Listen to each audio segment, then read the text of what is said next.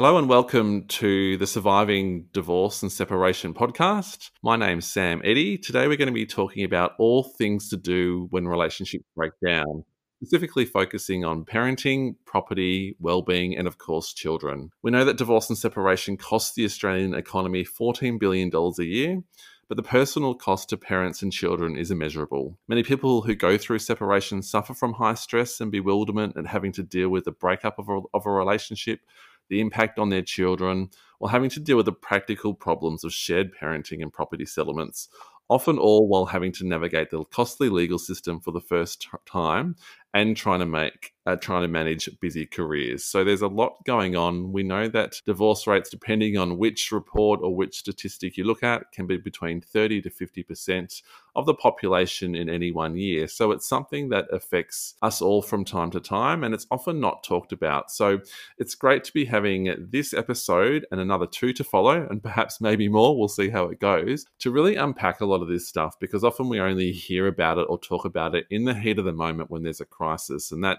can be useful, but it doesn't always help us necessarily make the choices or be prepared to take the course of action that's ultimately going to better benefit ourselves um, and our family as well.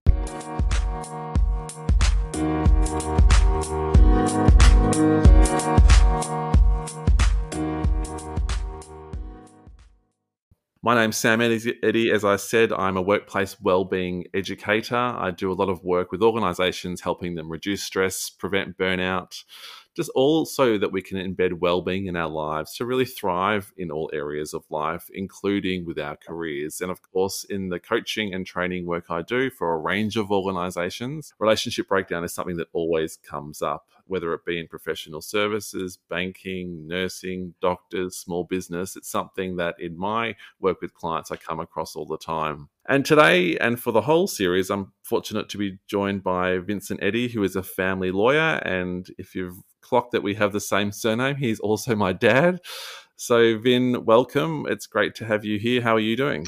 I'm doing well, and it's great to be here and talk about some of the things that we've had many discussions about. Indeed. And look, it is great to be able to do this, isn't it? To bring together some of the discussions that we have that we think at least are valuable to people, and some information that might be of use to people, and actually bring it into the podcast forum. Um, and so we're going to talk about a whole range of things. We're going to talk about dealing with the emotions and the suppressed feelings that come up from relationships. So how do you actually get back on your feet, no matter at which stage of the process you're in? We're going to talk a lot about the importance of self-care, Um, which is something that I do a lot of in my work. But we're going to also talk about some of the legal aspects, and how do you build a foundation of confidence to make the right decisions, to know what to expect from um, a legal professional. Um, have, we're going to discuss what that means, or what your expectations can be from courts as well, just to demystify some of these. But today is very much around helping you build a foundation of confidence to move forward. Vin, I'm sure we're going to get into a lot of these issues shortly, but it'd be great if you don't mind giving a background on your experience. Sure, Sam. I have two arms to my practice. One is family law and the other is building and construction law, just mainly in the domestic market. I first became interested in family law through my connection with a community legal centre, and in particular dealing with parenting matters, which uh, is the label we use in legal circles for dealing with children's issues. And my background in building and construction law um, comes from Well, my work as a builder in a previous life. So I have two arms to my practice, and I find it's a, a nice balance. So here I am. So thanks for that, Vin. And I guess there is, um, you know, a lot of experiences that we bring into all our work. And I, I and I presume the building side of your work, you know, given that property is such an issue for people, um, it just adds to the work you do from a family law perspective as well. So certainly lots to explore. All right. So if we're thinking about Um, the first things that people do, you know, when they realize they're in a relationship breakdown, they're going through separation or perhaps even experiencing divorce. I know from a wellbeing perspective, I often talk about, you know, creating a foundation of wellbeing so that you can have clarity over decisions that you've got to make, no matter what challenge you might be facing. But I mean, what comes to mind for you, Vin, in terms of some of the first things that you recommend people do, given that the backdrop to many of the issues that people face in relationship breakdown, particularly dealing with kids, property, money issues, is they're always, they've got, I guess, one eye on the law and the court system as well, even if they don't engage with, engage with it at some point. I think, Sam, most people would be better off getting some legal advice very early on in the process. There are so many myths out there about what the law can and can't do for you that uh, I find if clients at least have some idea of the legal landscape ahead of them, they're more likely to go away and be able to negotiate a successful outcome amongst themselves or the clients amongst themselves. So I would suggest go and see a lawyer. There are plenty of firms that offer a no-fee, free consultation. Get an idea of what that landscape is, so at least you're aware of the background that might lie ahead if you can't successfully negotiate something with your ex-partner. So on a practical level, do people often come to you more in the heat of the moment so they haven't actually done what you've recommended? Because that, that is actually sound advice to me, although I, I often I wouldn't have thought about that necessarily. But do often people come to you perhaps at the opposite time when, you know, they're in the heat of the moment and then they're, they're already kind of at dispute phase, and then that can be then harder, presumably? Oh, absolutely. Um, and that's probably the second reason why I would say go and see a lawyer early on, because if they do come, uh, after they try to negotiate, you know, negotiations break down. Invariably, that's why they come and see a lawyer. And at that stage, they're often frustrated, angry, um, et cetera, et cetera. And they've charted a course for themselves that may not necessarily be legally viable, and assuming, and they've charted that course, assuming that the law would be able to help them. So to answer your question, yes, people come to me during the negotiating process with their ex-partner. They're often angry, frustrated, and they would be better off if they had at least some, you know, knowledge of what that legal landscape was right at uh, the very beginning of the separation process. And this is not a plug to um, go and see a lawyer and so that I can up my fees, but it's It's a plug, I think, for well-being of clients. Go and see an oil, a lawyer first to dispel some of those myths out there, and then you're probably less likely to come back and see that lawyer. So I'm doing myself out of a job in one sense. Well, presumably it's, it's about un- understanding, isn't it? So it's about understanding. I know the work I do, if people are suffering from stress, even a mental health issue, a lot of the recommendations I talk about is understanding how it is you got to this point, understanding what your options are, the help, the types of help available for you, so that you can then really make confident choices. And it sounds to me you're exactly, you know, saying the same thing, which perhaps people wouldn't think of, because I guess we've all got assumptions about what the law is supposed to be, how the courts work. And I know through our discussions, um, the law is not necessarily black and white. Um, there's a lot of grey. There's a lot of, I guess, potentially leeway for, you know, magistrates or judges to make decisions Um, that might may or may not align with what you think is fair when you're maybe going through a dispute with a partner around parenting issues. Oh, absolutely. You could go before, you know, five judges, and you you are likely to get a, you know, a significant variation in decisions. So you might get three different types of decisions. It's very difficult to predict. Uh, to leave a matter in the hands of the, the courts and judges at a final hearing, Um, it's a bit of a raffle, and if you can avoid that, and it doesn't mean that the law is not working properly, it's just an indication of the inadequacies of the law. If you can avoid that and take ownership of the process in the meantime, you're more likely to come to a, you know, resolution that you can live with. So um, I'm just thinking then in terms of self-care. I mean, what are some of the challenges you have in terms of the things that make it harder for you to get the outcomes, or get get outcomes that people can maybe find peace with, for want of a better word? Well, on a practical level, it can be, and I mentioned this first, it can be the other party and their legal team. You know, unfortunately, there are a lot of firms that are out, out there that are litigious, uh, and it might be client-driven, or it might be driven by the firm, or it might be a combination of both. So one of the challenges is dealing with the other party and their legal team and trying to accept the reality of where they're at. Now, I'll put that to a side. Uh, the bigger challenge for me is to um, journey with my clients. I, I don't feel that I'm not a guru about the law. You've already mentioned about the law being well couched in a lot of grey areas, and I think that's true. what I seek to do with my client is to try and journey with them in a cooperative way. And their well-being at any stage in the legal process is uh, is important for me, because uh, if they're angry or frustrated or even depressed, I don't know whether they're hearing what I'm saying. I don't know whether they've got the capacity to accept the advice. Sometimes, even the other extreme, um, I say something to them and they're all happy, uh, accepting, and I'm thinking, well, I actually said the opposite of what you think I'm saying. So it really depends on the state of mind that a client is in at any one stage, and that determines their ability to take in the advice or accept the advice or um, comment on the advice. And I don't expect clients to accept the advice that I give. And in fact, I welcome an inquiry into it, because that means that they're engaging in the process. So the real challenge for me is journeying with the, with the client and getting the client on board. And their state of wellbeing is terribly important in, in that. You know, a client that's comfortable, happy, can accept the reality of the situation, is a client that's going to own the outcome more than if any judge, you know, hands down a final order. Mm. Yeah, I love it. I think that's that's great advice.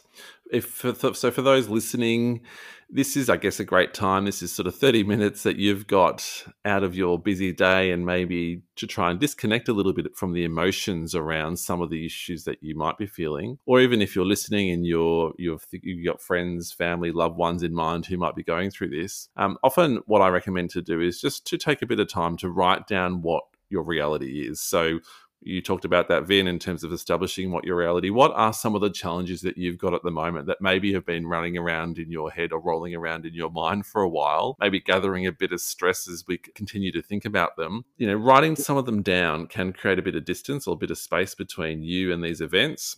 And then also writing down what the challenge is, but what an ideal outcome might be for you, or what a res- what a good resolution might look like, or what some a number of good resolutions might look like, knowing that if we're dealing with other parties, you know, it's, it is going to be a bit of a negotiation. Also noting down what you'd be happy with if you couldn't get everything you wanted. So trying to have a focus on what your reality is, what your hopes and goals are, but also what you'd be happy with. That can just be a good leveler in terms of getting some reality on the situation, but also getting perspective. The other thing I would say that comes up in my discussions with clients is that, and I think you've mentioned this before, Vin, dealing with the emotions and the suppressed feelings of the relationship, they can come up particularly as you're trying to get back on your feet. So all these underlying tensions that perhaps were never expressed in a relationship. Often there's freedom when the relationship breaks down to talk about them, but they can then be unhelpful when you're trying to make practical decisions. So just really writing down what some of these emotions are or these feelings that are coming up can be a, a, a way to sort of a, a pressure release valve to release some of the tension, so it's not so overwhelming and driving your decision making. So really writing this stuff down, reaching out to, you know, a trusted friend, someone, some support, if that's um, necessary, someone who's not going to fuel the fire that you might be feeling, can be a really great way to deal with the emotional side of things, so you can then start to real take real ownership of the process, as we've been talking about. Does that make sense, Vin? Uh, absolutely, Sam. I think what you're saying there about writing down, say, expectations, resolution, what you hope to, you know, get out of the legal process or when you go and see a lawyer, Uh, that's terribly important, because it's going to raise your antennae so that you're more likely to ask a question of the lawyer rather than just accept the lawyer's advice if you go unprepared. So you're more likely to ask a question because you thought about it beforehand in that way. And um, that I see as enabling a client to really journey and take part in the process in a cooperative way. Uh, that that's terribly important. And the other point you mentioned about their emotions, yes, at, at any stage, I don't mind if clients come to see me and they're really angry, but a client that can identify that anger and express that and let me know about it is a client that I can work with, because I can work with them where they're at. So identifying their emotions, um, if they let me know how they're going, that's something that I can work with. So those two areas that you're talking about, um, their emotional well-being and the strategies in terms of writing things down and exploring what they want out of the legal process, are two important preparative tools, I would say. Mm, great. And I like what you're saying around it's, you know, it's okay if people do engage in the process, you know, if they're emotional, and we're not saying, I guess we're not trying to suggest that those emotions won't come up and they're not normal. They are absolutely normal. But I like what you said around it, as long as you're having awareness around it. So if you were aware you're in a state of frustration or anger and you can express that, that's already reducing the tension just a little bit. So you at least have awareness of what might be overlaying some of your decision making. And then if you're speaking to a lawyer or someone else, that might just give you the awareness you need to make a, a decision that's going to hopefully uh, you know uh, lead you towards a better outcome for you, but also improve your well-being at the same time. Some of the tips I recommend to deal with high stress situations, or just to reduce the amount of overwhelm you might be feeling, are, are really basic things around um, looking after physical health. So you know exercise, you know, thinking about, are you sleeping well? Um, using the exercise that you do, hopefully daily or every couple, few times a week, to burn off some of the excess tension in the system, to get a bit of downtime mentally. Um, things about, you know, looking after your mind or mental health, meditation, mindfulness. Um, might just be reading a book, you know, catching up with a friend might be something that you need to do for your downtime. Anything that you can, that that, that provides balance and, and more stability for you, to ensure that you're feeling good physically, but also mentally, um, as a foundation, will help you. So if you've slept well the night before, you're not you know, having too much coffee, you're not going too crazy on the booze at night, that will all help if you then engage with a lawyer, or even engage you with your partner who you're trying to come to a resolution. So this kind of stuff works together, doesn't it, Vin? Oh, one dovetails into the other, you know, absolutely. Um, you know, I find as a as a lawyer and as a legal practitioner, I'm limited in, I mean, I'd love to be able to give that advice, and I, I couldn't put it you know, so concisely, but um, not my position to give that advice, because I'm not qualified to give that, that advice. So I'm limited to inquiring about their welfare, trying to identify where they are at any particular time. But where clients are, say, for example, in counselling or talking to, you know, someone trusted or someone that can give some health advice, I find that they can, they're more prepared and more willing to journey in the process and make pragmatic and sensible decisions. Mm-hmm. Yeah, look, absolutely. And I guess so we're if we're if we're kind of trying to take people on a bit of a journey with us. So what we've covered so far, we've talked about what the reality might be for people dealing with the suppressed emotions. You've given some great advice around perhaps engaging a lawyer earlier on in the process, even if you never engage with the court system, just to really get to, get to know the lie of the land, to anticipate things that might come up, to get a bit of an understanding of maybe how the courts work and what they decide on. But what are some of those things? I mean, what is the court's role? Just to give people a bit of background in this, because often the, the idea or the concept of fairness comes up in terms of that, you know, this is not fair, and so I'll take you to court. You can't treat me like this, or, you know, the property's mine. And we often hear these thoughts and these um, pleas come up in conversations with people. But what's what is the court's role in help in trying to resolve disputes for people who can't come to an agreement themselves? So two people come to the court because they've been able, unable to negotiate a mutually acceptable outcome. I mean, I prefer that they would. I prefer that, prefer that they would, um, you know, ignore the courts if they'll not ignore the courts, but not go to court if they could. Unfortunately, I think, you know, the court's role on a practical level is fairly drawn out, because it's got to sift through the evidence carefully. It mandates, you know, mediations to try and resolve things at an early stage, processes as well. So the court's role is trying to resolve a dispute that can't be resolved by the parties themselves, but it has fairly strict guidelines as to how that can be done. And I think parties are mystified by that. They don't understand why they have to do this or they have to do that. And the challenge for me is to explain to clients that this is a court way, a court's way of doing things. Um, when you can't resolve a problem yourself, you can't really expect to go to someone else and expect them to resolve the way that you think it ought to be resolved. So there is fairness and justice, I think, in the way the courts go about doing it, but fairness and justice seen by an independent third party is not necessarily the same fairness and justice that parties have when they enter into the court process. So, so do you think it's fair to say then, in terms of lower, you know, one one piece of advice could be to lower expectations around what the court can do in terms of meeting your personal standards around maybe parenting or what's fair from a money allocation or property allocation split? Yes, I, I think so. You know, not to expect that it's going to necessarily work out the way that you think it is going to work out. And what are some of the typical examples? So uh, f- from the, the conversations I have with clients, it can often come down to with access to children or parenting. And we're going to talk about in more detail in, in subsequent episodes around the ins and outs of this stuff. But as one example, you know, parenting or um, access to kids, um, if there's a difference of opinion around parenting, someone might say, you know, a mum or a dad might think that the other person is not, you know, caring for their kids in a way that they think is appropriate or up to their standard.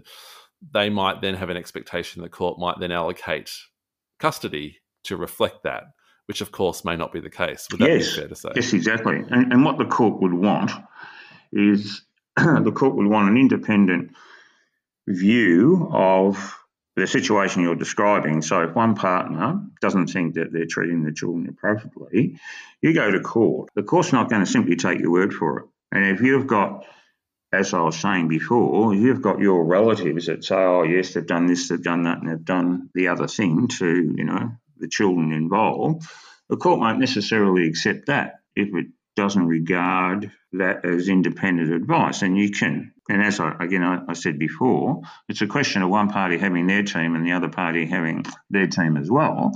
What the court wants is independent advice. And one of the things that... The- so you're talking about evidence in terms of, you know, if, um, you know, um, the grandparents of your, you know, your parents, um, if you're the mum or dad, saying, giving evidence of, of to maybe how your ex-partner is parenting your kids, they won't accept that as evidence because it's not independent. Oh, they'll, they will, they will give appropriate weight to it, but that alone won't be sufficient. So one of the things the court will do, for example, is order what is called a family report. Now, a family report is written by a person called a family consultant, who would be a trained psychologist or social worker, who would interview both parties, interview the children and any other, you know, relevant person they thought would be appropriate in the circumstance, and write a report to the court. Now, the purpose of that report is to provide independent evidence of, you know, how the child is being treated, the parenting habits of the parties involved, and it may or may not give, you know, some credence to the evidence that's provided by family and friends. So what I'm saying is that the court's role there is, is to arrive at an independent decision. So it won't necessarily accept the evidence produced by the parties themselves, or will want some independent evidence. And in children's matters, invariably, a family report is ordered. Now, as far as the process is concerned, if the parties are relying on the public purse, the courts are overrun at the moment, and it might be six months into the process by the time it starts before you get a family report that's finalised and presented to the court. It might even take twelve months. So the courts, in terms of what you're talking about before, the role of the courts, uh, aside from any interest, any question of fairness and justice, it's very, very slow, and that can be extremely frustrating for clients. Yes, well, I think that's really important to acknowledge up front, the the time delay, and of course how that adds to the stress, as you say, and to the well-being of people. And I guess that's another reminder and another reason to really, um, for those listening, to embed well-being into your life, to really look at how you're, you've structured your life. What are the stressors and the challenges that you're facing? What are you doing for your physical health? What are you doing for your mental downtime? How's work going? I know that professions, certain professions are more prone to relationship breakups, such as from a healthcare perspective, nurses who tend to give a lot in their role, for example. I think their divorce rates are highest of all the healthcare professions. So if we're in, you know, mm. every aspect of our life impacts what's happening in our relationship, but also for our own well-being. So we have to slow down as best we can, and it's not easy to do, of course, but and then have a look at all aspects of our life and go, okay, what's what's the connection here? If I'm flogging myself and working really hard and then not having um, not having any downtime, not doing my wellbeing stuff, not looking after myself physically, not eating properly, um, not disconnecting from all the news um, regularly to give myself a bit of a mental break, then that's going to impact everything in terms of what we're willing to accept, how we negotiate, and a whole range of other factors. So, um, and then if, of course, if we're then we're trying to deal with the court system, if it gets to that and there's long delays, the uncertainty, level of uncertainty can build up. And of course, we're recording this in the midst of coronavirus and COVID nineteen. So that's, you know, I guess that uncertainty is overlaying everything else, and there's a whole range of other issues that are coming in, which we haven't really talked about yet today. Well, well I think the, the COVID nineteen is a good example of the, I guess, the inadequacy of the court to be able to deal with issues, apart from what you mentioned, that the length of the process can exacerbate the already stressed feelings that people have. Um, a classic case might be um, in property where the main asset is the family home. Let's say just prior to COVID nineteen, you know, hitting Australia, there was a court settlement, and the, the court settlement has been around one partner buying out the other partner from the family home and giving that partner, say, a set amount. Now, it might be a modest house with, say, five hundred thousand dollars. The equity in the house might be limited, but because one partner, you know, has the benefit of the family home being signed over to it, the other partner gets, say, you know, fifty thousand dollars. COVID nineteen hits. So the partner that's going to take over the former family home finds maybe, God, they can't get a loan anymore, or their work rates drop so that they can't afford a loan. So the only thing that they can do is probably, you know, sell the house to pay out the settlement amount that they have to pay to the other other party. Now, that settlement settlement amount is fixed. The equity in the home has dropped ten percent, so maybe any equity that that partner that was going to take over the formerly, former family home, maybe that's going to be wiped out. Now, they can go back to court, spend another twelve months in court, uh, which from a practical and sensible point of view is hardly...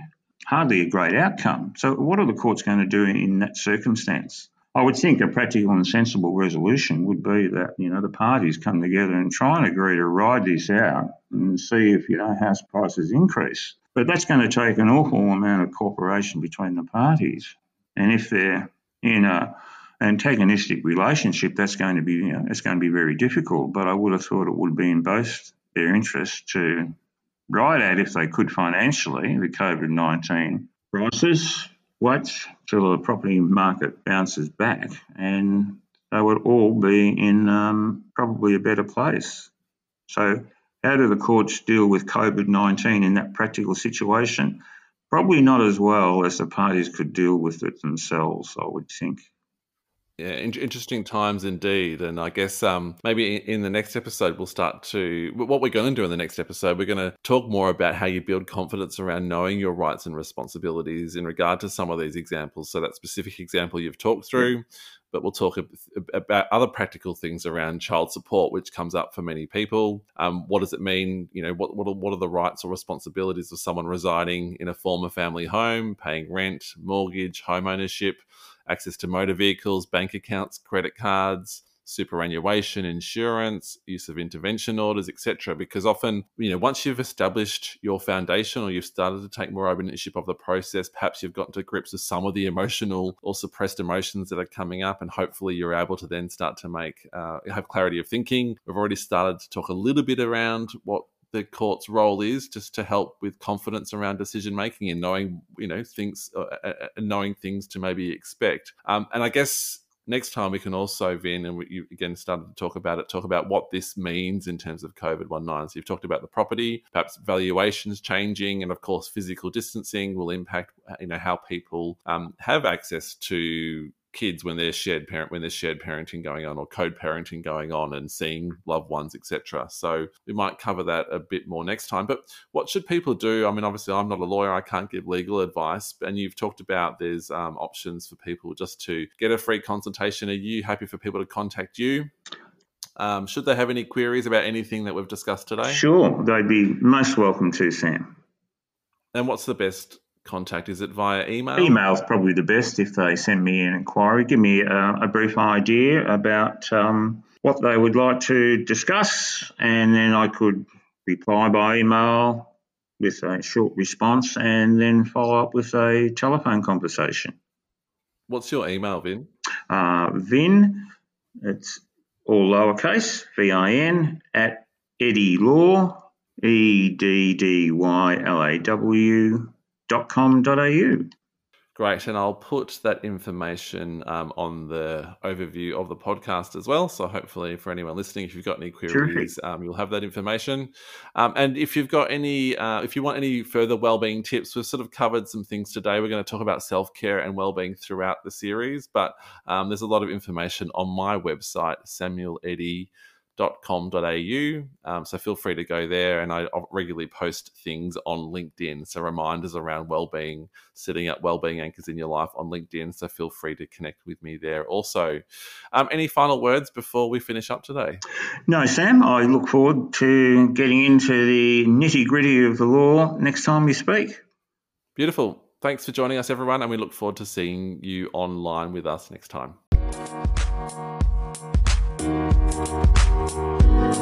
Thank you.